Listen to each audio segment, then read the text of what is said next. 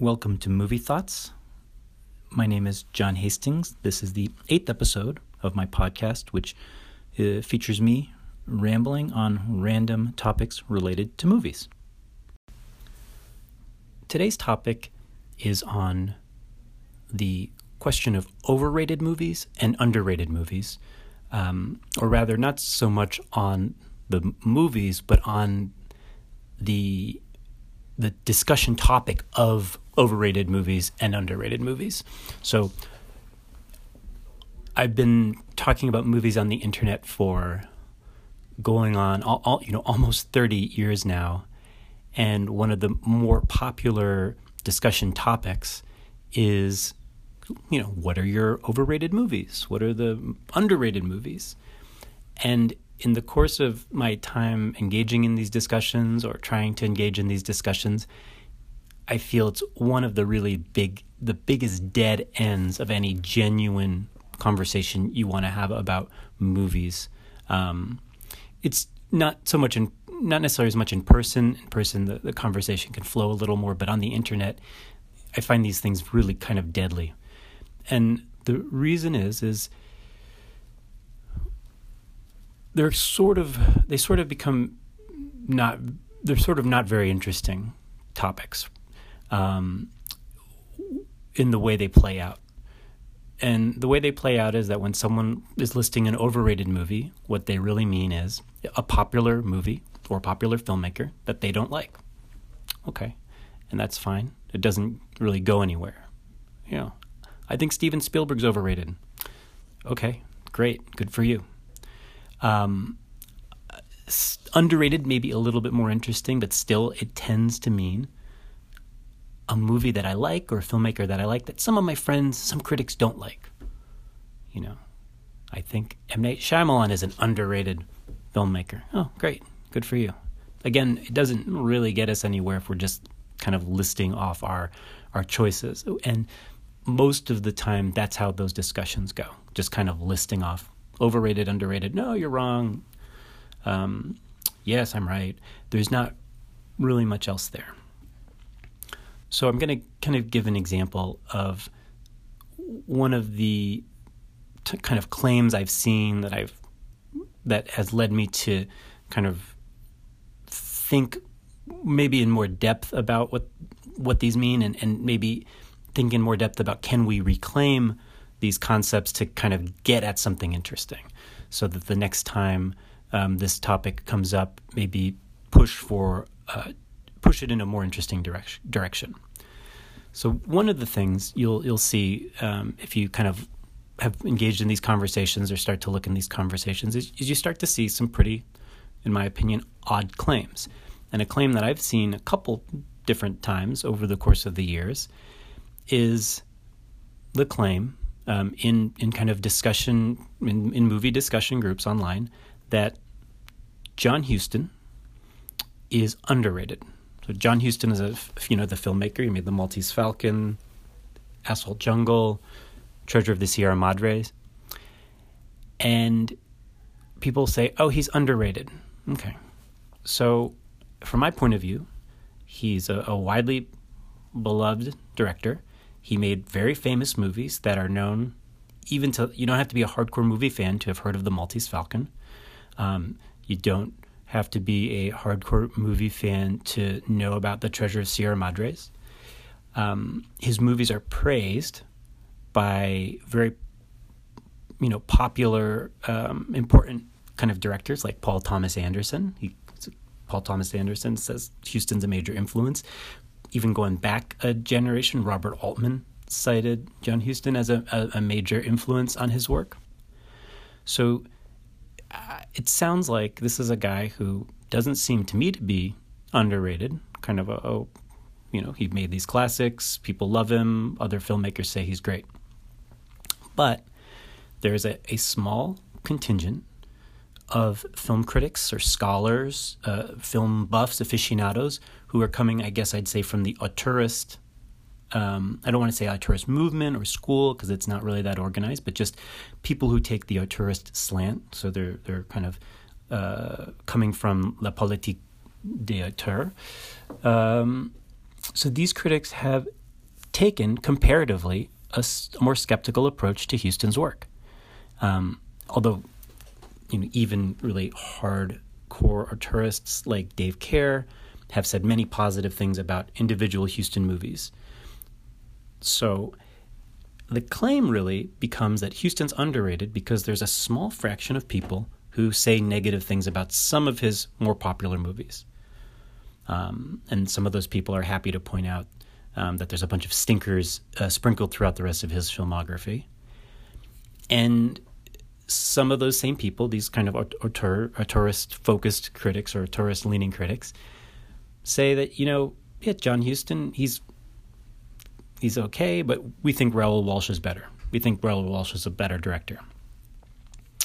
Um, you know, so, and again, that's a, a, small fraction of people who are making that claim. Most people, if you ask who's the better director, John Huston or Raoul Walsh, most movie fans, most most kind of general film buffs, they're going to say, "Oh, John Huston's the John Huston's great. Maltese Falcon, Asphalt Jungle." You're going to they're going to say Raoul Walsh. They might not even be able to name a Raoul Walsh movie. So it seems to me that the claim that John Huston is underrated is is pretty odd. On the other hand, maybe it's not so odd in that when these auteurists are arguing against Huston, that's they often are making a good argument. Um, I'm, you know, maybe biased, but um, you know, even though there's fewer in number, the the fraction of people who are, are auteurists are a small fraction but their arguments often seem persuasive. And then there's a certain kind of um, a certain amount of prestige to auteurism, you know, in certain byways and alleyways of internet discussion. So not widespread by any means, um, but in certain in certain kind of uh, areas where you've got some really um, high, highly, you know, because potent intellectual discussion going on there are often uh, auteurists there making these persuasive arguments. So, um, even though the claim seems kind of odd, John Huston is underrated, seems like to me an odd claim. If you squint, if you ignore the big picture and just focus on a little corner of the world where these intense and interesting discussions about movies are going on, maybe then the claim that John Huston is underrated is at least understandable that you you someone would make this claim. I don't think it makes sense necessarily, but um, at least it's understandable where it's coming from. And translated, I guess what this means, John Huston is underrated, means there's a group of critics who are otherwise pretty smart, but they they don't get John Huston. Okay. So it's a lot of effort I just put in there to kind of translate that statement out.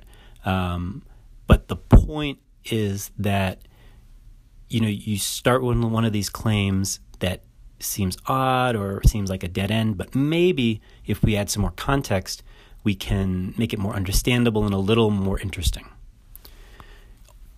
All of these claims, though, about about anyone are, are meaningless without context.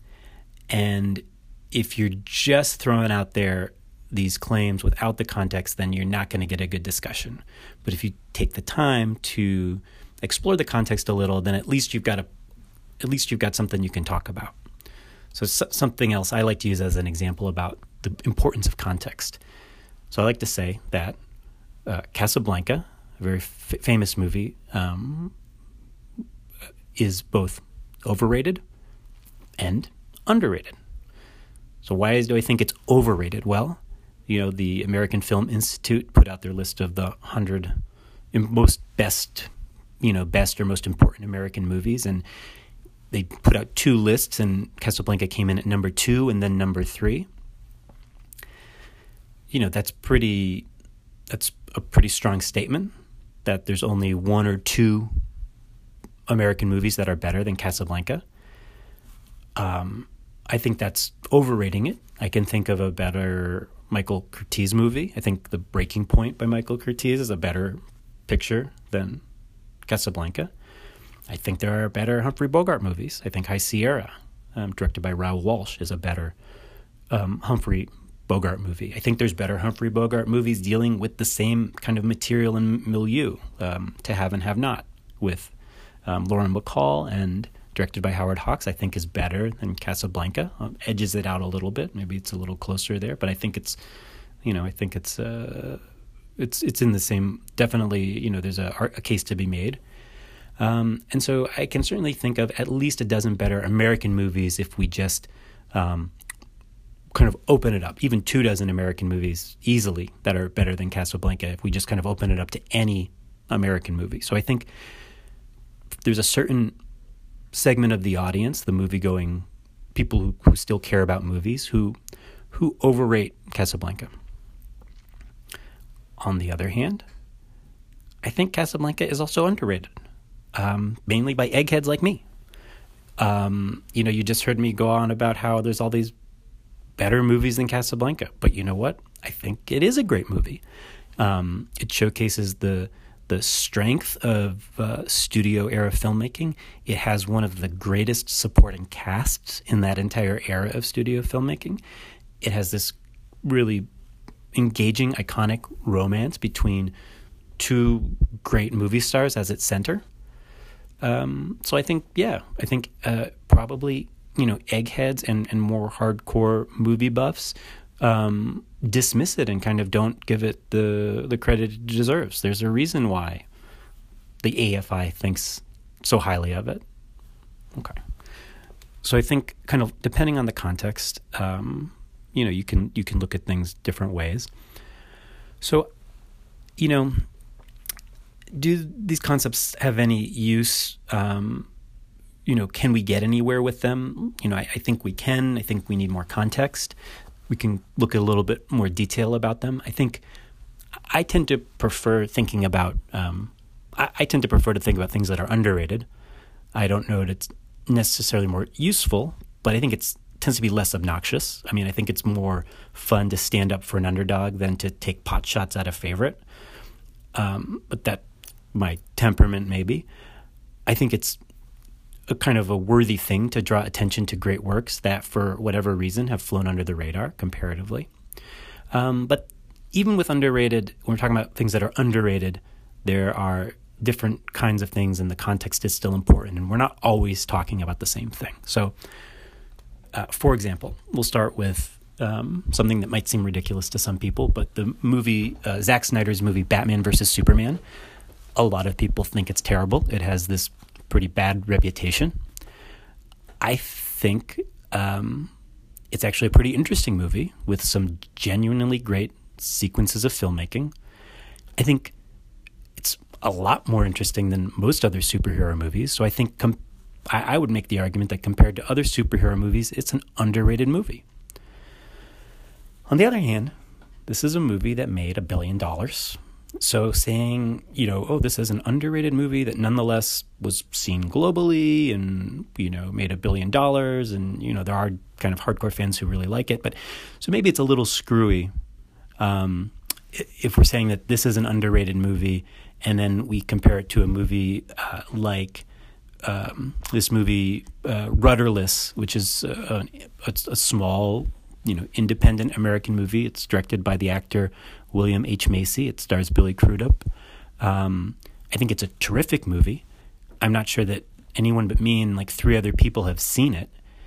Um, you know, you it's one of those movies you, I watched and I wondered why it didn't get nominated for an Oscar, uh, let alone why no one has heard of it. So I would say like, you know, it seems to be underrated. Um, but um, in a different category from Batman versus Superman. And then also, even though, you know, I'd say, again, it's this underrated movie, I think kind of, you know, like I say, you know, Billy Crudup should have got an Oscar nomination for it. The four of us who have seen it all really love it. So, so is it, it may not even be that, oh, it's underrated so much as just not seen. You know, it's less about the how, what people what value people are placing on it than than whether they've when the, the more of the um, the distribute distribution issues. So we can kind of start to get a list of, of kind of different ways or reasons something might be underrated. So you can have something like Batman versus Superman, where you can say, I think it's underrated compared to other movies of that type, compared to other movies in that genre, or or or um, you know do the same type of thing. You know, I think Batman versus Superman is an example of that. And we can all probably have other examples.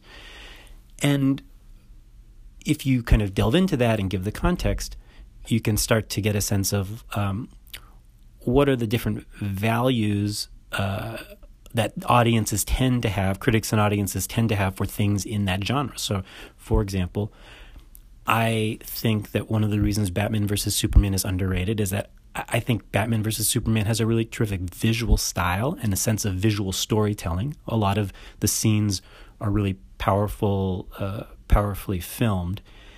I think the script has issues in terms of some of the storytelling and in terms of some of the character motivations, but you know, compared to other superhero movies like the Marvel movies, for example, those movies tend to have very little visual style, very little sense of visual storytelling.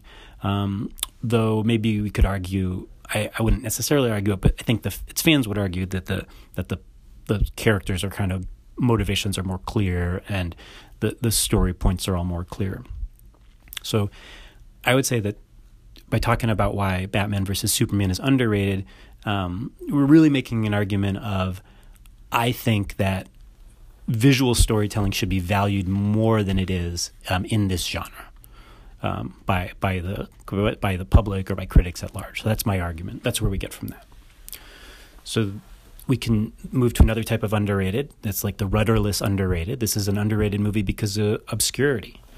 Um, you know, this is a movie that maybe people would like or if they could see it, but you know, they haven't seen it, and so that can kind of get us down a, a conversation about what leads to movies being seen or not seen, and all the different questions that film distribution kind of brings up. You can even break that down into a greater context. You can think of movies that are obscure but have a cult following, um, or movies that are obscure but they're really directed at a small audience anyway. So we'd expect them to be obs- kind of obscure, you know. And, and does that really mean? You can even question: Does that really mean they're underrated? A movie that's, you know, really directed at a tiny audience, would we expect it to be kind of widely beloved? Another way to use this concept is to talk about an underrated movie within a director's uh, work. So this is kind of relatively underrated. Um, an example that I would use would be, um, you know, the, the Coen brothers are, everyone loves the Coen brothers. They've made a ton of, you know, uh, m- movies that a lot of people like. Um, I think that one of their less well reviewed movies, a movie that people didn't really turn up to to see in droves, was um, the pretty recent Hail Caesar, which I think is as good as any of the movies they've made recently. So I think, kind of relatively compared to their other movies, Hail Caesar is very much underrated. Um, although I, uh, again, it's a, a, movie that that um, people have um, definitely a movie that people have seen or know about, but I think kind of didn't kind of take the or uh, didn't quite appreciate in the right way. And I have kind of my theories about why that is. I'll probably save those for another uh, another episode, though. Um, another another category, moving to another category of underrated movies that are underrated because the movie is kind of divisive. So this is when you have those like um, you know you can look at like the if you, the tomato meter that the 50% tomato meter but the 50% who liked it love it rabidly. And then the 50% who don't really don't like it. And you know that seems to be a an interesting case. Is it underrated or is it just not for everyone? You can think about movies that are just beloved by fans but but really not liked by other people. I think the resident evil movies are a good example of movies that a lot of horror action movie fans think are really terrific, but they're looked down upon by almost everyone else. Um, you know, I think they tend to be underrated uh, because of that, even though they do have that, you know, even though you do have that fan base that's very positive for them. Um, another example, maybe a little a little bit more. Um, a little bit more respectable is, is something like the movie We Own the Night by James Gray, which um, on the you know the Rotten Tomatoes score are, are sort of average, but if you look, the, there's the people who like it think it's one of the great movies of the of the century, and the people who don't see it as a the people who don't like it see it as just kind of a generic, you know, cops and criminals movie, and you know, I'm one of the I'm on the side of thinking it's you know underrated and one of the great movies, and I feel that the the the people who don't see that or kind of seeing it just as pretty generic are really missing a lot of the subtleties. Um, so that's kind of where I would take that. You know, the the this is where I would take that observation that it's an underrated movie. Um, and then another, I guess, uh, another one, not the last, you know, we could kind of keep going on, but another thing would be we're talking about movies that are underrated when you've got really an example of, of what, in your opinion, is a truly great, world historically great movie that, for whatever reason, isn't ranked as highly as other movies that you think it should be ranked against. And my go to example for this is um, the Andre de Toth movie, Day of the Outlaw. Um, from that greatest of all movie years, uh, 1959, which is oh, oh, it's a western, and I think it's as good as almost any other western ever made. You know, I think it. You can name your favorite western or the movie you think is the greatest western: The Wild Bunch, Stagecoach, um, The Man Who Shot Liberty Valance, Red River, um, The Good, the Bad, and the Ugly. You know, I think um, you know. Uh, seven men from now you can name any uh, comanche station you know any kind of movie you think is this is this is as good as westerns get, and I think Day of the Outlaw really compares well with those. It's I think it's on the same stage as those. Um, you know, and then you can in that sense too we can also um, you know use this to not just talk about individual movies but you can take in a whole director's career or actor's career.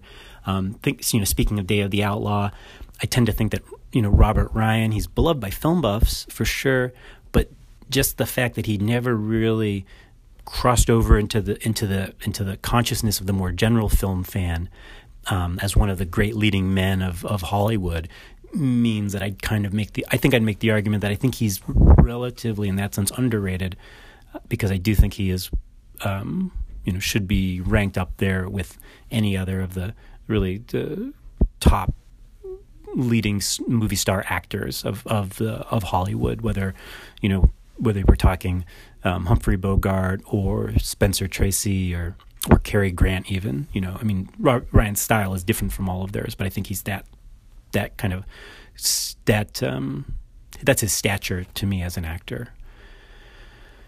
So that was all the underrated stuff. Um, I can think overrated is just kind of that in reverse. I think with overrated, that's always seems more likely to stir up an argument. Um, you know, I think it is more taking pot shots. I'm not as big a fan of it. Um, however, I think you can still use it um, to draw attention to a specific issue.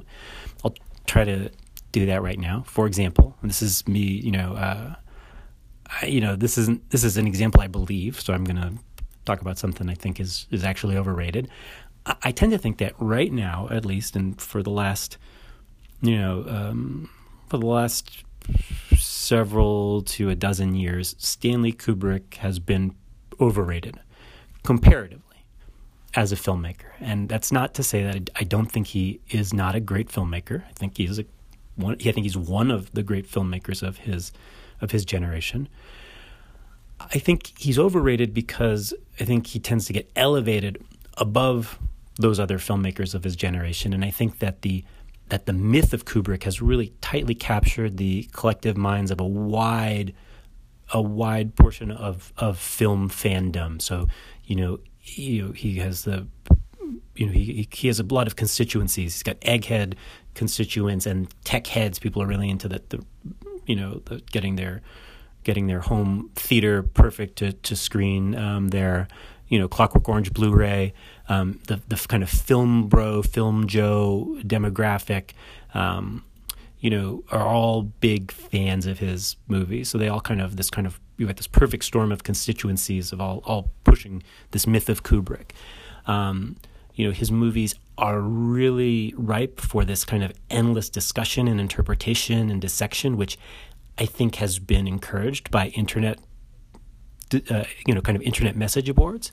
Um, so I think you've got a again um, this the the situation we find ourselves in and how we talk about movies and who are the people who are really engaged in talking about movies. Kubrick is is right there for them to put up on a pedestal. You know, his work is perfect for it. Whereas contra-wise, like I said, I you know like I think he's great, but I think he's there's a bunch of guys who are as great or maybe even better who don't have that same myth behind them. So Robert Altman, for example, I mean everyone loves Robert Altman. I would I could never say he's underrated, um, except that I think compared to Kubrick, if even if to no one else, uh, I think he is underrated. You know, I think he's equally as great a director, easily equally as great of, of an author, but he's working in a different mode. Um, his movies don't really necessarily benefit from being dissected and interpreted in the way that Kubrick's do. Um, his a lot of his greatness lies in his mood, in in the performances, in the kind of moment to moment shading and ambiguity of his movies. Um, less so much in in meaning with a capital M, you know, to to dissect. Um, he's also more prolific than Kubrick. He took more risks. Um, he has more movies that even his diehard fans don't really like to defend. I mean, I personally love OC and Stiggs and A Perfect Couple, but there's a lot of very passionate Altman fans who who think he made a bunch of of stinkers, um, and I can't necessarily blame them. Um, and so, so for those reasons, you know, he doesn't have this myth around him. So I think again, comparatively underrated if we're talking of if we're comparing him to Kubrick. There's other filmmakers who I think are again in that category I could use instead of Altman, but I think with Altman it's pretty clear. So it's only in this very specific context that I'd make those arguments that Kubrick is overrated and that Altman is underrated. And I've got a specific reason, and my reason is, you know, to suggest maybe the artists who are praised the most are the ones where those praiseworthy qualities most align with these other values of the culture or subcultures at large. Mean, not even maybe their values, but just happen to mesh with the context of where this discussion is taking place. And I think that's maybe a, a hard concept to accept, or it can be a difficult concept, but it's I think it's an interesting way to get to the, from that you know statement Kubrick is overrated. We're trying to get to someplace a little bit interesting. Um, you know, it's hard because if you're invested in that context, then this argument sounds more provocative. Um, people might be a little defensive, but I think that's kind of always going to be the case with kind of the overrated argument. You're always going to get some defensiveness from people who are genuine fans. Um, another kind of useful way to think about overrated, um, you know, uh, it turns out if you kind of follow the film festival, the World Cinema Film Festival circuit for a while, you know, there's a tendency every couple of years or every season to discover a new master. You know, we've got these masters popping up all over the world, master filmmakers. Um, and it strikes me that, you know, there's actually a pretty big incentive for film festivals to have a new master you know, every couple of years. So maybe to say like, oh, so and so, and I'm not gonna, I, I, won't name names here, but you can fill in the blank of whoever, you know, whoever you think, uh, you know, has been overrated by these film festivals. You call attention to it the fact that you know maybe there's an incentive to have a bunch of masters. So maybe calling attention to that fact. Um, that there is this incentive is a corrective for, for making us kind of see um, things a little bit more realistically. Um, having said all that, you know, in terms of this overrated stuff, I'm I'm much more sympathetic to the idea. You know, I'm I I like to I, I prefer to praise things rather than take shots. So I'm more sympathetic to the idea that there are filmmakers who I think you know you can't overrate. You know, some people might put Kubrick there. I don't, but for for me, you know, those filmmakers are like Ozu and John Ford, Satyajit Ray, you know, Jean Renoir. Um, you know, unoverratable as far as I'm concerned. So that uh, leads. That's about all I have to say about that. Um, my to to sum up, you know, I think that these are kind of popular topics because you can kind of have a list, but I think they tend to be dead end discussions. Um, so then I would encourage you that the this these topics come up again, the overrated, underrated, um, to think about the context. If you're you know don't just list, oh, I think. Uh, Michael Bay is um, underrated. Explain more. Why do you do that? He's this, you know, what, what's the, the context of that? You know, I think Steven Spielberg is overrated. Well, why? What in what context are you talking about?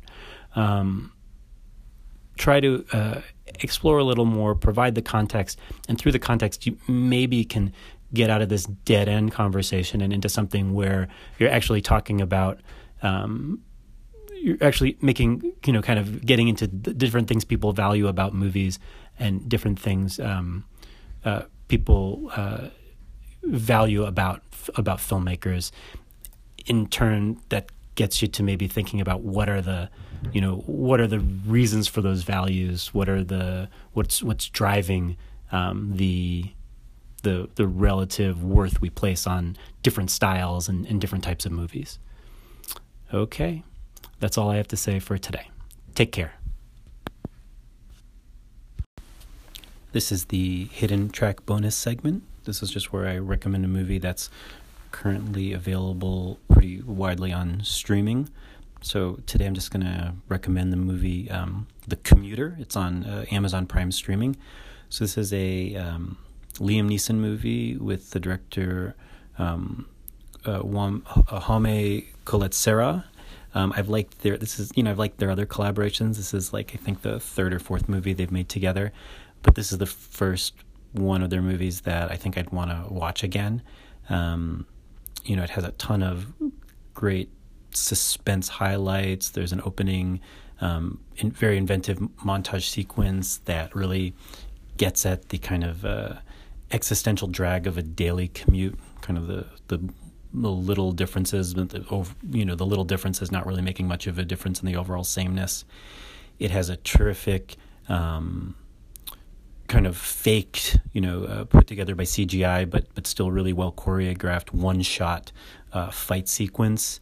Um, you know, it really the the the the choreography of the fight is is terrific. It really has a dramatic uh, sweep to it um, uh, that you'd usually I usually think of in in in great Jackie Chan movies have that ty- same type of sweep to their action sequences. Um, you know, it works through all the available permutations of how the, the a conflict can play out in a given setting, and there's this dramatic escalation as it goes. Um, I think the plot is pretty predictable. I don't think that's really a strike against the movie, though, just because the the moment to moment choices are really the ones that make this type of movie interesting and engaging. And I think moment to moment, the filmmakers and the actors are making really uh, in, engaging choices. So that's my recommendation for today The Commuter. Take care.